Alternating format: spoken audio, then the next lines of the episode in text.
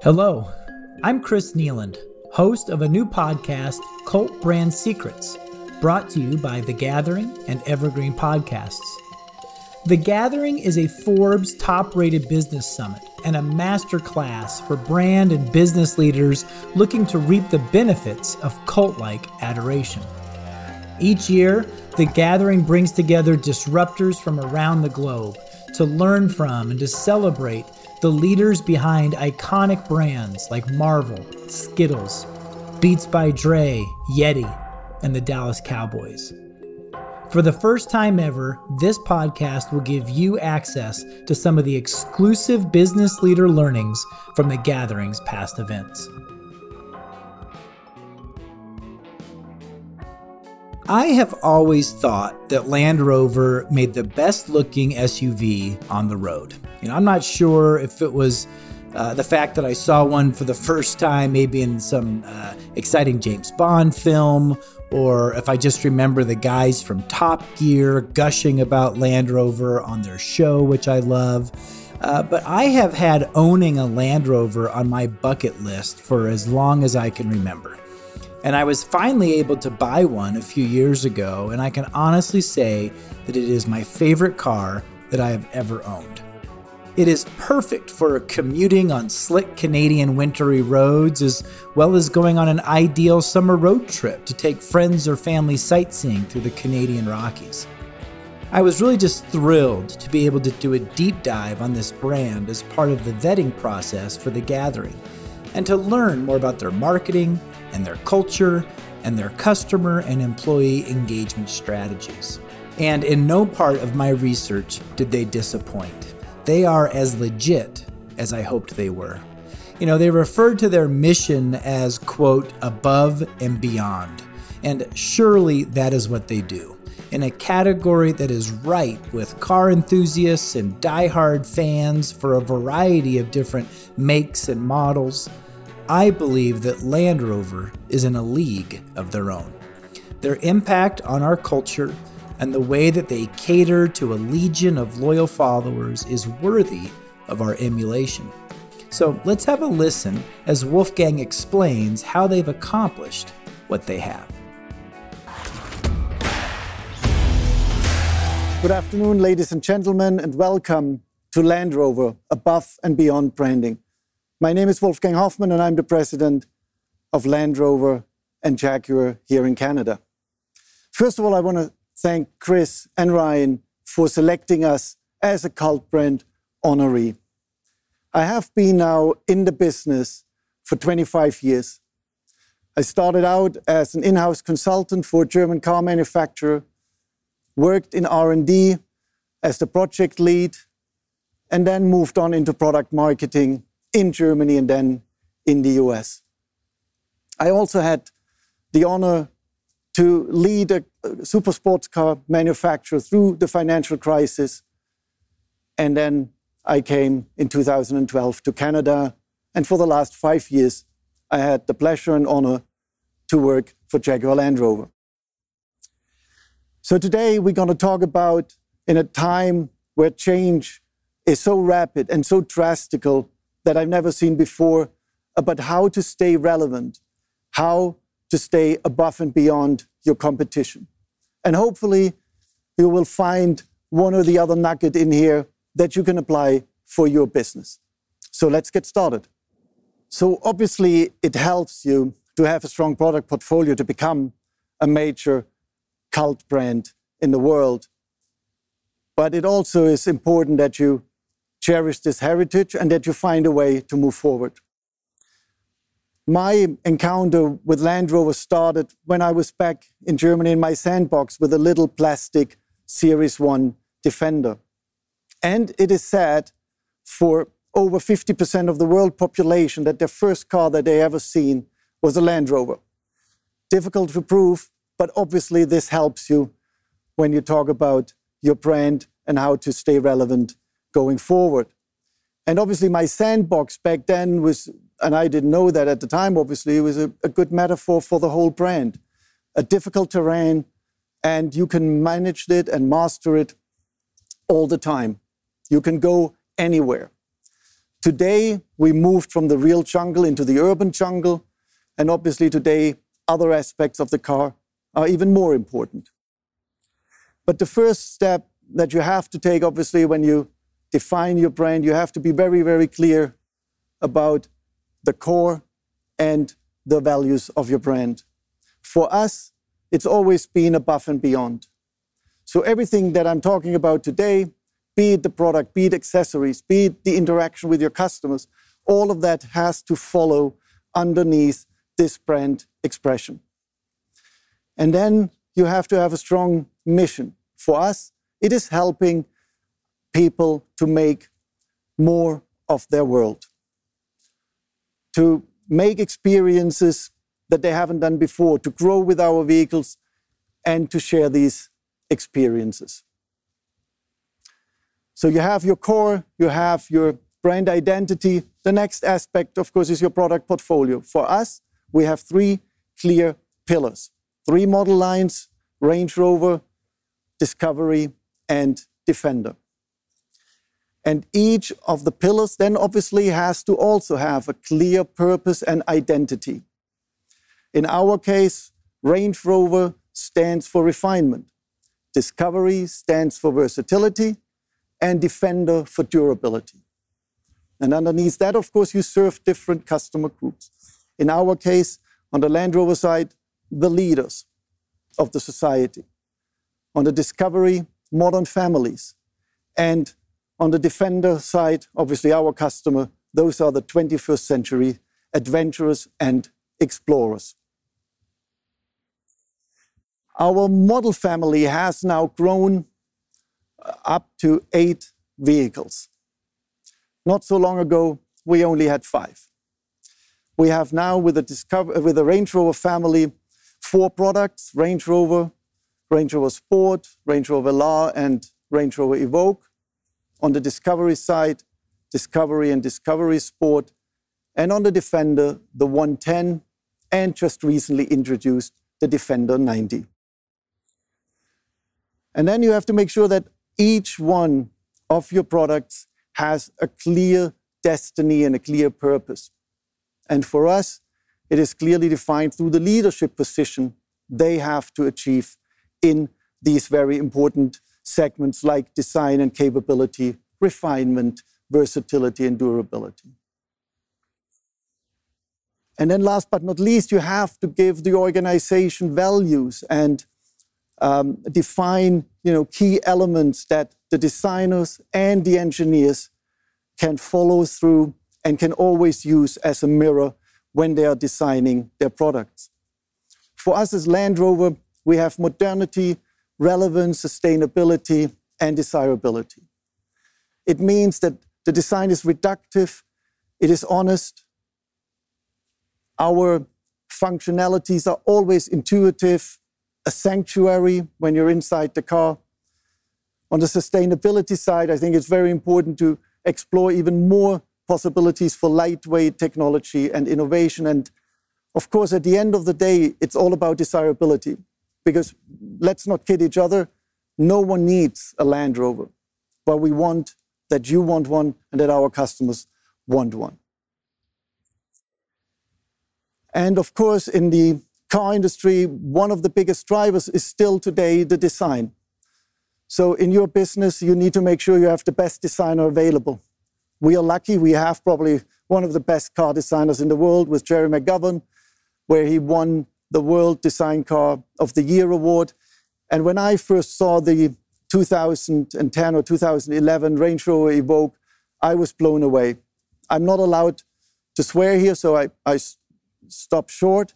But bloody hell, this was a fantastic vehicle. The sloping roofline, a design I haven't seen before. And I worked for a very, you know, design-oriented German manufacturer, but this was breathtaking. And then he repeated this success with the Range Rover Velar in 2018. Again, World Design Car of the Year. So you have the product portfolio defined, you have the brand core, you have the design. Now you have to work on the technologies that go into your product. And in our case, of course, you have to have technology that is relevant to the customers and that is also, you know, almost standard in the industry, what the competition has as well. So no one is talking about navigation or adaptive cruise control anymore. Those are qualifiers. But for us, it is very important to find innovation technologies that actually only we could bring to the market. Because again, they go to the core of the brand. For example, weight sensing system that you always know how deep you're in the water if you go off road. Or the clear sight interior mirror if you load your car in a versatile discovery and you can't see out through the back so that you have a camera system there. But one great innovation, I think, is you know, you try to get away or you try to move away with the hood and you have a clear sight ground view technology. Because as an off road company, that's where you go. And what is very important for you is, of course, to see the path ahead.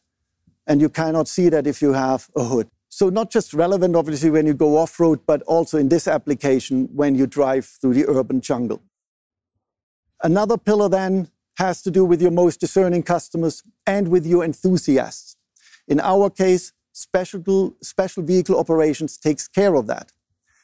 And there are two aspects. One is on the discerning side, so you develop very high exclusive vehicles that have a touch and a feel like no other vehicle, that are truly bespoke, and you give the customer the option to individualize their car. Because at the end of the day, you know, our customers don't want to drive what everyone else is driving. And you cater to the performance enthusiasts. Here I show you a Range Rover Sport SVR with 575 horsepower and a driving dynamic that I believe is unrivaled in the premium SUV segment. So now you have taken care of the discerning customers and the sports enthusiasts, but also you have to take care of the heritage of your brand. And we do that by restoring some of our beloved old vehicles, both on the Land Rover and on the Jaguar side. There are two ways you can do that. You can either find your own vehicle and you ship it to England and we restore it for you according to spec, or we find the vehicle for you and restore it in our workshops in England. And we don't do that just for the older vehicles from the 50s or 60s. No, we've done this also for our first Range Rover, the one that came out in 1970. So you can drive a brand new 1970 Range Rover. And then at the end of all, when I close now the product section, you, you have to make sure that you test your products, obviously, thoroughly. But I think it is very, very important that the top management is involved in testing and putting the cars through the paces. I always use an example um, with a yogurt manufacturer. I can always tell which CEO doesn't eat its own yogurt brand. And it's very simple. It's the one when you open the lid, and always some part of the lid is stuck there, and you, you, you get your fingers dirty when you open it. Because if the CEO would eat that product, believe me, that lid would come off immediately.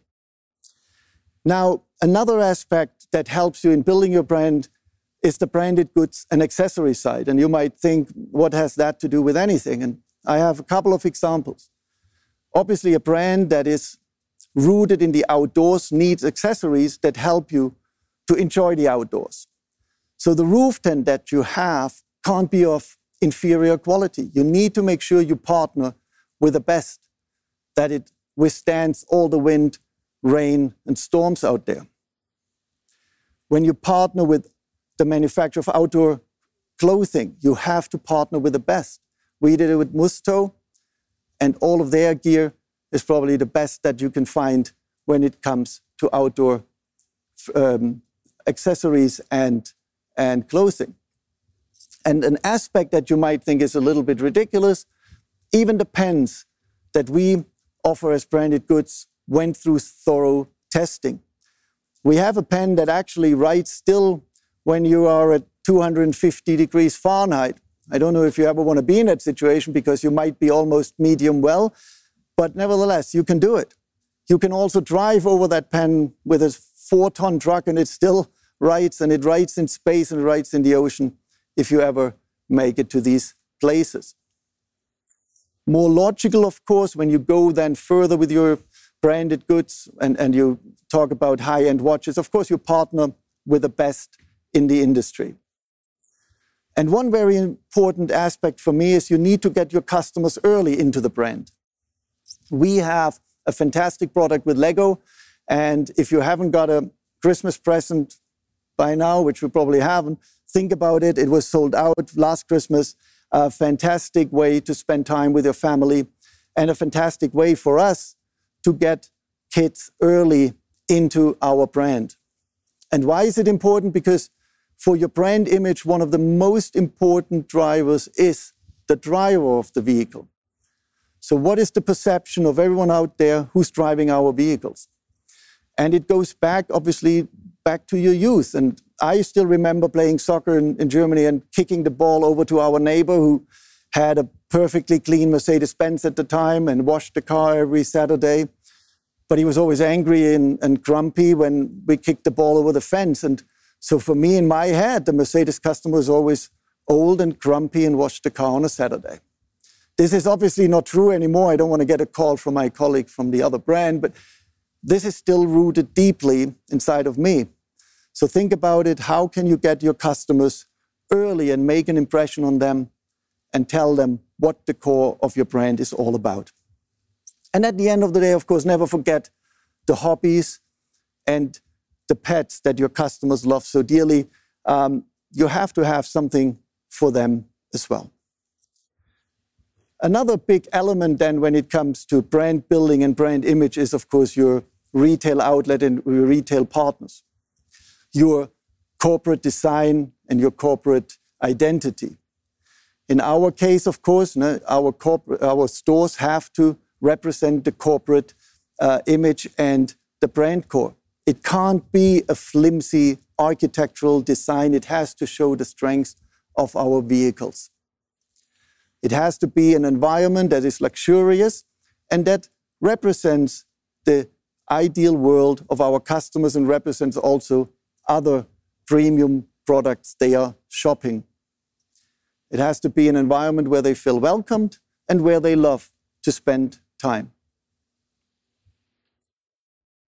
And then, of course, you have to have something for your customers that also goes above and beyond regular advertising. You have to create experiences that they love for life.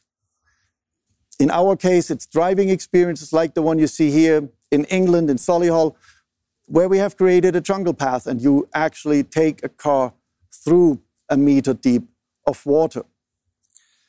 It is experiences that we created around Toronto or Montreal, Vancouver area, where we have mobile um, off road equipment where we can simulate various off road driving situations.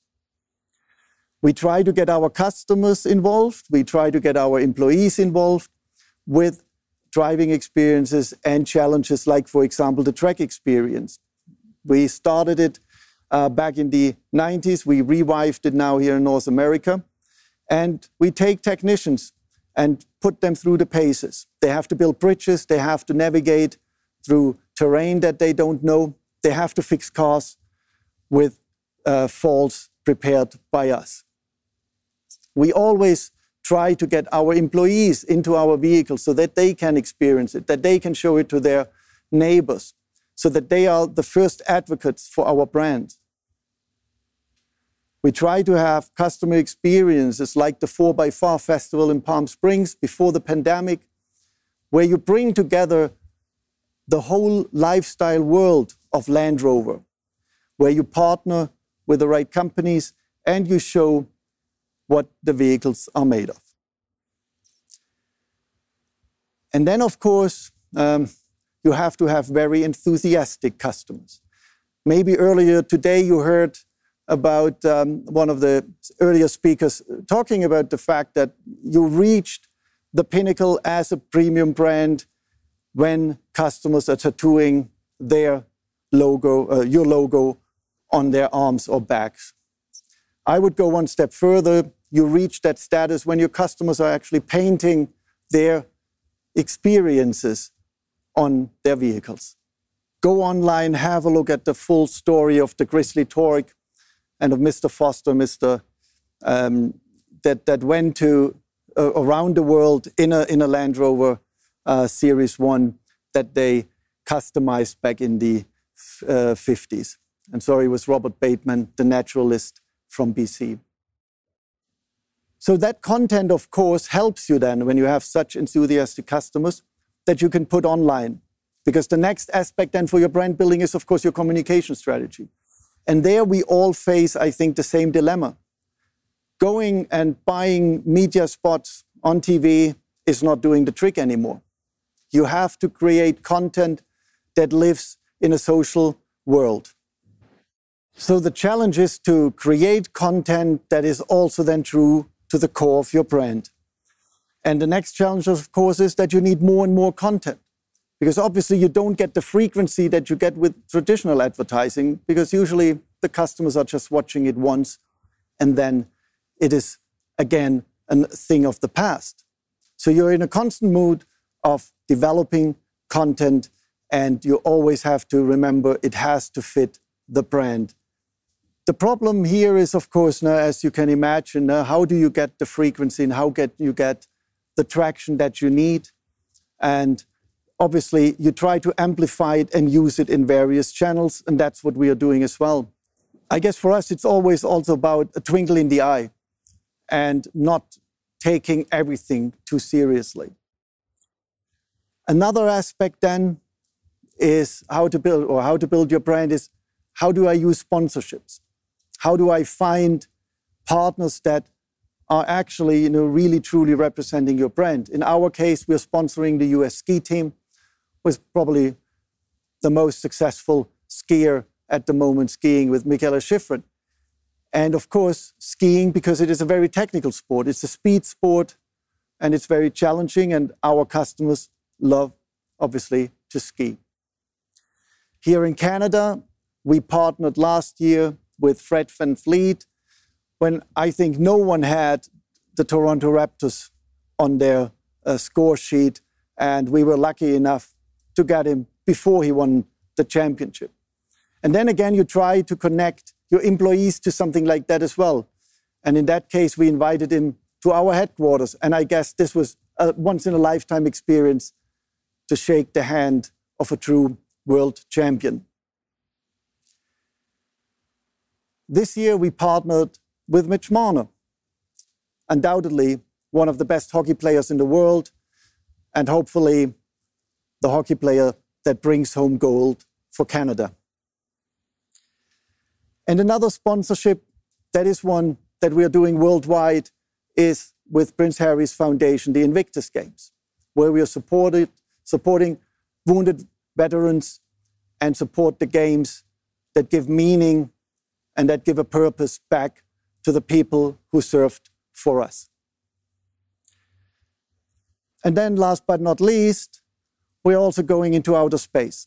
We have now a cooperation and a partnership with Virgin Galactic, where we're actually producing astronaut editions that are only for sale to the people who actually went into space and can call themselves astronauts. We also have vehicles that help the project team there on the ground in hauling um, planes out of hangar or hauling equipment. And that brings me now to the last section in terms of brand building. What do you need to do going forward? And what does the future throw at you? And how are you coping with it? And I just have two examples on that topic. Obviously, we all talk about autonomous driving and it will come sooner or later.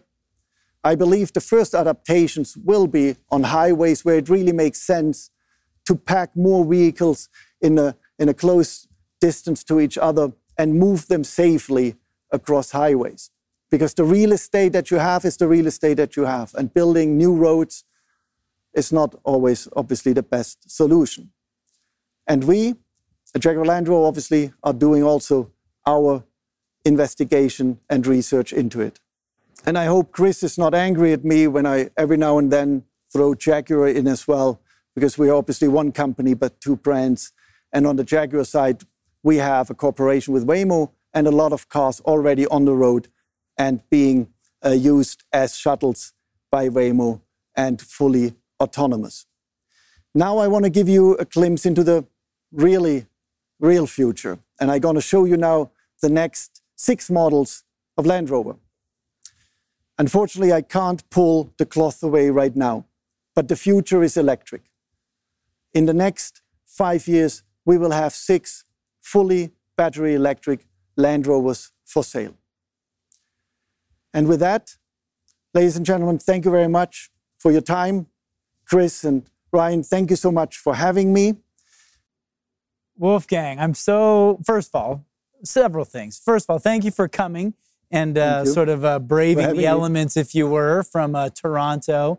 Um, secondly, throughout your presentation, I was just smiling because the, the, the robustness of which you shared the Land Rover story is what we get to see as we evaluate these cult mm. brands. Mm. But I don't think many consumers recognize the complexity of that mosaic and all of the things that go into creating something as iconic mm. as Land Rover. And I thought you did a really great job covering a lot of ground, pun intended, uh, to really help the world see what we saw in sort of evaluating you guys that this is not just a premium, innovative product. Mm. This is a masterful combination of engineering and marketing and uh, and sales and retail and the customer experience. And so, thank you. I, I, thought that was excellent. I think the first question up, which was why does uh, why does every Hollywood villain seem to drive a Land Rover? Uh, what is it that's going on there? I think that that little uh, snippet uh, explained it because I mean you you can you, you think you damaged the car, but it's still there and it still drives and I mean, and one of these days, I'm sure um, James Bond will be caught, and um, that's then the end of it. So, I, I mean, we, are still working on that, but it, it's a fantastic relationship that we have, and, and and I think you know to be to be badass every now and then is not so bad. No, well, no, r- rarely, and I mean, I do think that. Um, clearly, product placement has been a core part of your mm. strategy, and I don't know is that something that you fell into just by building a remarkable brand and so people called and asked for cars? Or was that a very conscious decision that will be more desirable if we can get into the, the sex appeal of Hollywood? Yeah, it's it's probably both. No, I mean, first you, you get approached, and and you then have to select which one fits and which one fit, doesn't fit the brand. And sometimes you get a, a, a, lot of detail, I guess, on the script and so on, and and sometimes you don't. So you take a you take a gamble. Um, I, I, think you know, and then you you try to approach um, also the the studios at one point or another when you know there is something going on and something going to happen. Um, I also believe that you know, it, it, even books, you know, writers. I, I, think it's very important to to be part of that as well because once you know a, a successful book and, and the, the protagonist is driving a Range Rover, it will be very difficult then not to show it in a movie. Um, so I think these are all the aspects that you have to work. But every car manufacturer, premium car manufacturer, is doing it. So it's a it's a challenging environment, and I think we do we, we select it more carefully. I think so that it that it really that it really fits.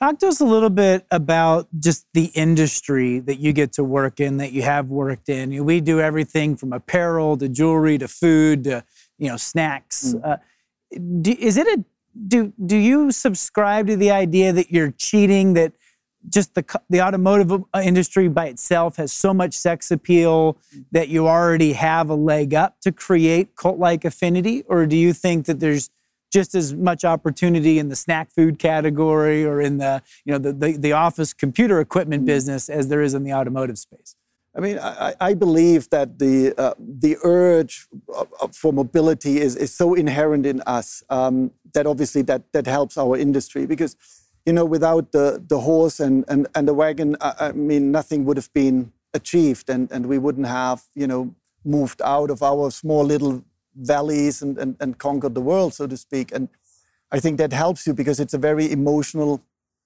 then product that serves this, this inherent need in human beings to go to go out and explore and, and, and meet new people. I mean, the uh, that little movie about uh, Robert Bateman and, and, and Bill Foster, it, it shows again uh, that in the 50s they were like, I get a car and I go around the world. I mean, how do you go around the world? I mean, you, you have, that is a, a big endeavor and, and yeah an organization, but it is that that urge to go out and see things. And then it's so emotional, also because of the performance and how fast you can go and so on. Yeah, that helps us because it's obviously more exciting at a dinner party to talk about cars uh, than than maybe about uh, the next snack food. And and then the last aspect, of course, it is for for most of us the either the single biggest or the second biggest purchase we will ever do in our life. No? And and that again is another strong emotional connection. So yeah, we we I mean, I love the industry. I couldn't imagine to to, to work anywhere else. I, I guess, and um, it is so so charged with with emotions and and we are probably at an at an advantage versus toilet paper. Yeah. Yes. Um, Royden here online, and for those who are watching, we're, we're getting a live feed of questions here. You shared some, uh, you teased us with your six covered yeah. cars, but you talked about autonomous, you talked about electric. He says, uh, what's the next big thing in regards to the digital experience, digital retailing, in terms of the, the dealership experience? Mm.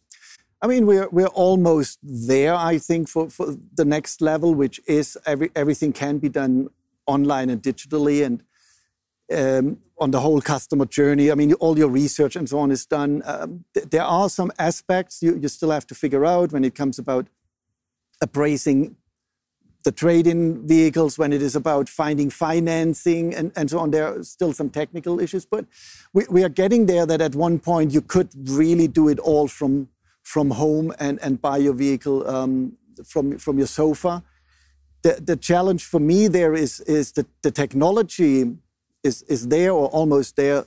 But at the end of the day, there are human beings who have to interact with it, have to use it. And it's, it's not, not good enough to have the technology and all the leads come in and then at the point of sales, we're, we're dropping the ball because we're not following up. So that is also a constant um, a training and education process that everything that walks through the door now digitally is as important as in the past the person that walked through the door physically and and it's very important to to make that to make that connection and take it as seriously. And it is challenging for salespeople, obviously, because they don't, in most of the case, they don't see the person, they can't um, see the body language, how how serious are they, and and so it, it is a, a changing environment, and we need to train them. But I think we are technically we are there that you can do everything online. I mean, the, the quality now of our configurators and the speed is is insane. Um, and, and it will get way easier for people to choose which way they want to go. I mean, I personally believe that going physically in and smelling the new car and touching and feeling and test driving it is, is will always be an important element. Yeah. But some of the other stuff, um, the, the more mundane stuff and the paperwork, that's where we need to get better, faster, and, and there the digital revolution is, is well ahead. Um, you mentioned I, I, I, didn't catch it. It was the, the, world's best designed car. What was the accolade that you referenced? Uh, World Design Car of the Year.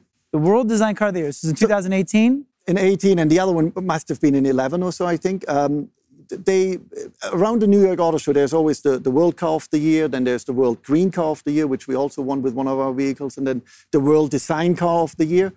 And yeah, we were lucky enough to, to win it here twice with the um, at least twice. I, I maybe maybe, maybe we wanted more. even more. We'll put it just. Then I gonna yeah. Then I gonna um, get get killed. Um, and then we also wanted on the Jaguar side. So what goes into that? Like it, it's one it's particular model, or is it the brand?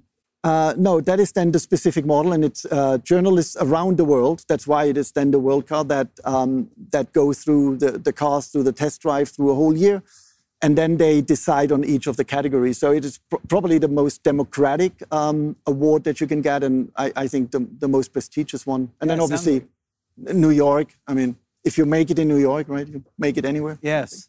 Well, congratulations on that. You can add your cult brand trophy to, yeah. uh, to those uh, accolades. Um, why don't you uh, wrap up here just with tell us a little bit about what's happened in the past year with COVID's impact on automotive sales, what sort of pivots had you had have you had to do that you think is going to now stick because necessity was the mother of invention and things are actually now better either working at corporate or at the dealership or in the car buying experience? I mean, for us, from a corporate level, of course, the, the, the, relationship with our retailers was very strong because we had to be in contact basically bi weekly. Um, we talked to, to our retailer council uh, on, a, on a biweekly basis and seeing how can we adjust and, and what, what needs to be done so that the, the retailers can do their job and, and survive through, through this pandemic. Um, the, the most challenging time then was at one point when the factories were shut down, there was no inventory, which is good for us and good for the retailer because there is selling going on and, and, and prices are a little bit more closer to the MSRP where they, I believe, should be. And uh, I think that is something that we will carry as, as long forward as we can. Um, always have one car less than that you actually can sell. That, that is in the premium segment uh, still a, a, rule that you, that you should try to follow so that you have you know, not, not too much inventory on the, on, on the dealer lots. And um, obviously, we worked with our you know, financial partners and, and new products for the customers out there. And I think something like that, being they are more flexible, approving deals that you might not have approved in the past, things like that, I, I, I believe will stay with us also um, this year. Well, we uh, we at the gathering are fascinated by the automotive category. There's only ever been two. It's kind of crazy. I mean, eight years, ten brands. There's been 80 honorees. Um, Jeep and uh, Porsche have been uh, sort of alumni, and we have our eyes on Tesla, mm-hmm. uh, Ford Mustang, but I think Land Rover uh, is just an incredible mm. business, mm-hmm. an incredible brand, and thank you for being here and being such a great representation. Uh, thank you so much. Thank you. Thank Thanks you. so much. The world's best known investor and Wall Street expert, Warren Buffett, once said, Wall Street is the only place that people ride to in a Rolls Royce to get advice from those who take the subway. Mr. Buffett's quote is remarkably accurate, but how many people would rather receive advice from him than someone simply guessing? Welcome to Buy, Hold, Sell, your single source for Wall Street knowledge and profitable guidance. Please join me, Todd Schoenberger, and fellow trader Tobin Smith, as well as host for Veronica Dudo, for a podcast known to move the needle for investors. Tobin and I are seasoned Wall Street executives with deep investment experience, and we are prepared to share our advice to those who choose to listen. Download Buy, Hold, Sell today on the Evergreen Podcast Network or your favorite podcast channel. I love how Wolfgang speaks to all aspects of their product, their accessories, their dealer network, and of course, their marketing. Each and every aspect must live up to Land Rover's mission of making the most of our world and doing so in a super refined and luxurious way. I also really love Wolfgang's honesty that nobody really needs a Land Rover. You know, they are in the wants business, not the needs business. And the truth is, you don't have to be a luxury car to acknowledge that. In first world nations like the US and Canada, no one really needs anything anymore. I mean, we have 17 choices of ranch dressing. We have an aisle full of different shampoo products, 10 different fast food burger joints within 20 minutes of our homes. Each of us has access to limitless products from Amazon that can be delivered within 24 hours to our doorsteps. So, if marketers truly knew how little their goods or services were needed, I think that we'd all spend less time and money trying to create awareness and much more effort creating consideration and preference. We'd see billions of dollars be redeployed away from paid media and advertising and put that money into innovations that are baked right into the products or the services or the customer experiences so that our offerings become so much more irresistible. That is what Land Rover does. They have created a host of desirable features and benefits, and then combined those with this carefully crafted brand image that just makes their cars highly prestigious and highly desirable to own. If we do more of what they do, perhaps we can enjoy the same spoils that they do as well. Until next time.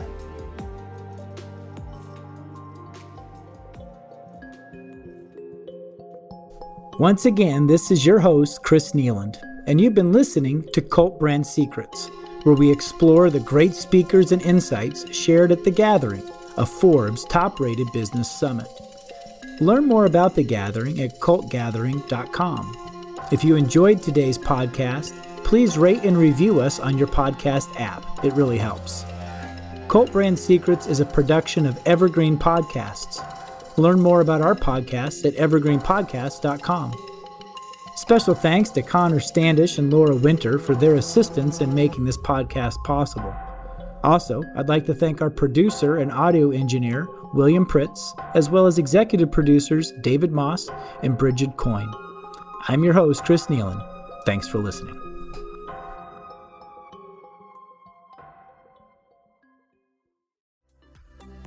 Imagine how fast we could solve the world's biggest problems if more SaaS startups would gain traction sooner. Welcome to the Tech Entrepreneur on a Mission podcast. This podcast is dedicated to sharing experiences from B2B SaaS CEOs who are going above and beyond to deliver change that is noticed. You will hear their secrets and learn what is required to build a SaaS business that the world starts talking about and keeps talking about, and how to overcome the roadblocks to do so.